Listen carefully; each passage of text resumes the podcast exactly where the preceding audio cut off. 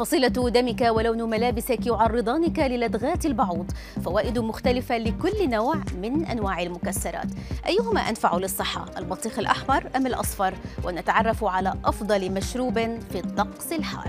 أبرز أخبار الساعات الأربع والعشرين الماضية في دقيقتين على العربية بودكاست. تنغص لدغات البعوض على محبي فصل الصيف أوقاتهم لكن هناك العديد من العوامل التي تؤثر على سبب تعرض بعض الأشخاص للدغات البعوض أكثر من غيرهم. من بين هذه العوامل لون الملابس إذ أظهرت بعض الأبحاث أن البعوض ينجذب أكثر إلى اللونين الأسود والأحمر.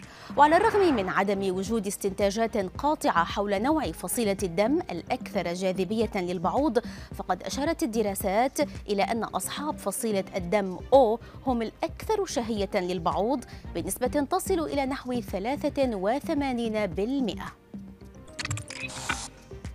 تماما كالخضروات والفواكه من الضروري إضافة المكسرات لنظامنا الغذائي فهي تساعد على الوقاية من فقر الدم وتخفض مستوى الإجهاد وتعيد مستوى الضغط إلى حدوده الطبيعية. وينصح بتناول اللوز لتعزيز المناعة والتخلص من التوتر والتعب. أما الكاجو فهو مفيد للأمعاء ويحمي القلب أيضا.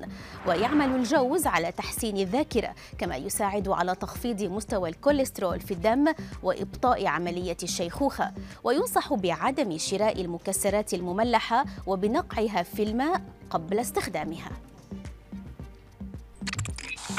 يحتوي كل من البطيخ الأحمر والأصفر على البوتاسيوم والمغنيسيوم وللنوعين خصائص مفيدة تجعل الاختيار بينهما أمرا صعبا. ويحتوي البطيخ الأحمر على مادة السيترولين التي تزيد من القدرة على التحمل وتحسن تدفق الدم وتحافظ على العضلات. لذلك يعتبر البطيخ الأحمر منشطا. أما البطيخ الأصفر فيحتوي على مادة البيتا كاروتين المضادة للأكسدة كما يحتوي على مواد تساعد على إنتاج هرمون السعادة السيروتونين. إذا كنت ترغب بإرواء عطشك خلال الجو الحار وتحسين حالتك الصحية فعليك بشرب شاي الكركديه الذي يطلق عليه أيضا اسم شاي الفراعنة.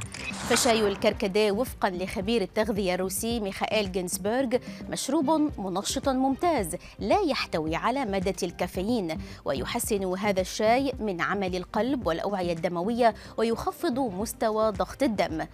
كما يفيد شاي الكركديه في استقرار عمليات التمثيل الغذائي في الجسم ويسرع عملية إخراج السوائل الزائدة من الجسم. ونصح الخبير الروسي بشرب شاي الكركديه باردا.